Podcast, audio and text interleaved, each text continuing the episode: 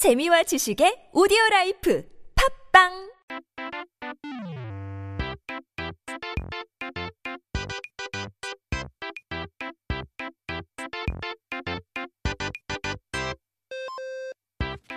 It's time to take a look at our Korean dictionary. 사전을 한번 펼쳐보고 오늘의 첫 번째 단어를 살펴봐야 되죠.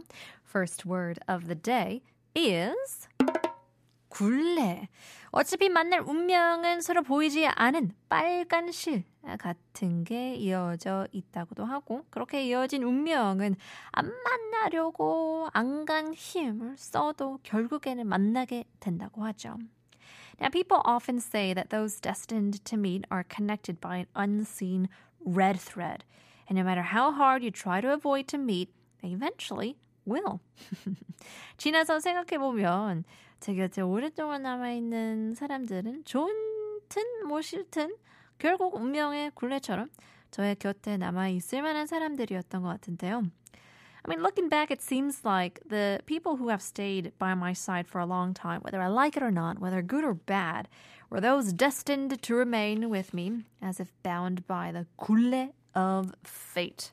So, 여기서 굴레란 인생에서 일어나는 일들 중에서 이상하게 벗어나기가 어려운 어, 그런 사건들을 말하는데요. 뭔가 논리적으로 설명되지 않는 어, 정말 운명 같은 일들에 쓰이고는 하죠.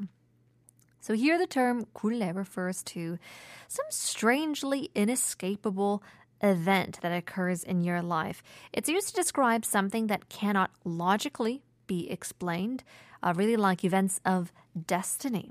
Now, 원래 이 단어는 말이나 소를 불릴 때 이제 속도를 조절하기 위해서 당겼다 놨다 하는 장비에서 유래했는데요. 소나 말의 얼굴에 씌우는 끈을 굴레라고 하고 이 굴레를 사람이 잡게 만드는 줄을 이제 고비라고 하죠. Now, this word derives from the tools or the equipment, the gear that is used to control horses or cows. So, 굴레 or bridle is a type of headgear which is used for handling uh, or leading these animals. It's attached to long straps known as the 고삐 um, or reins for the rider to hold and used to direct the animals. So 굴레는 고삐를 매지 않아도 항상 동물이 쓰고 있는데요. 말이나 소의 입장에서 굴레는 꼼짝없이 사람의 말을 듣게 만드는 이제 속박인 거죠. 아, 평생 벗을 수도 없는 거죠. So the 굴레 is always worn by the animal without, uh, even without reins. So from the perspective of the horse or the cow, the 굴레 is a constraint that makes them follow, uh, you know, people's uh, commands, their demands without resistance. I mean, they can't take it off either. So 우리가 어떤 일이나 어, 구속에 얽매여서 벗어나지 못할 때 이 굴레에 대한 표현을 쓰는데 이때는 굴레를 썼다라고 하지 않고 굴레를 벗어나지 못한다라는 표현이 이제 쓰게 되는데요. Now, when we can't escape from certain things or constraints, we use the expression that includes the word 굴레. So, saying it, we can say, I can't get out of the 굴레 rather than saying I'm wearing the 굴레. 비슷하게 쓰는 말로 멍에를 쓴다라는 말도 있는데요. Also a similar phrase saying wearing the yoke, which is 멍에.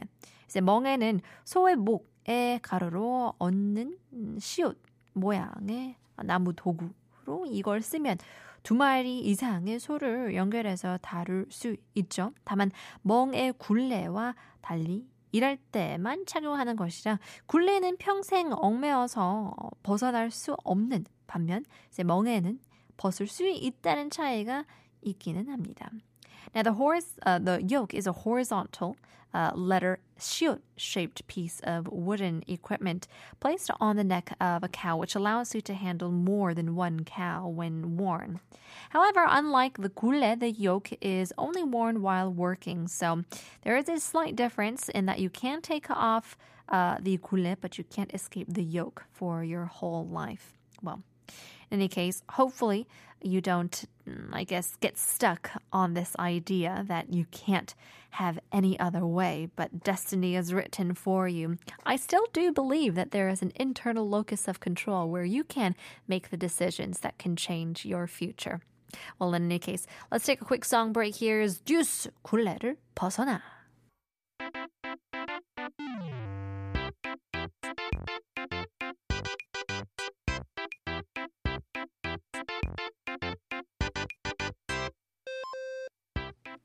It's time to take a look at our second word of the day. 오늘의 두 번째 단어는 바로 동장군인데요.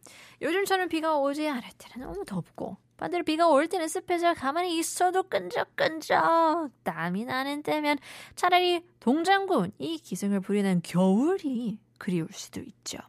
In the season when it's too hot, if it doesn't rain, sticky when it does, so that sweat trickles even when you're just standing still, you might find yourself missing the winter when general winter holds sway.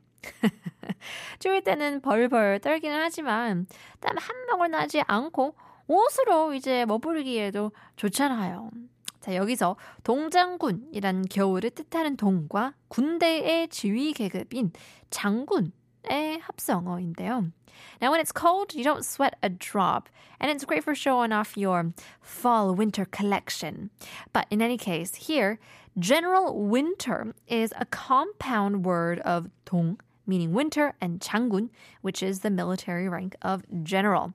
이 단어는 재밌게도 한국이나 중국에서 유래된 것도 아닌 러시아와 프랑스의 전쟁 사이에서 유래된 단어인데요. Interestingly, this term originated not from Korea or frequently mentioned China, but from a war between Russia and France. 정확히는 프랑스의 나폴레옹, 이 러시아에 쳐들어갔던 역사적 사건에서 유래된 건데요. 1812년 나폴레옹은 60만 명이나 되는 대군을 이끌고 러시아에 쳐들어갔었죠.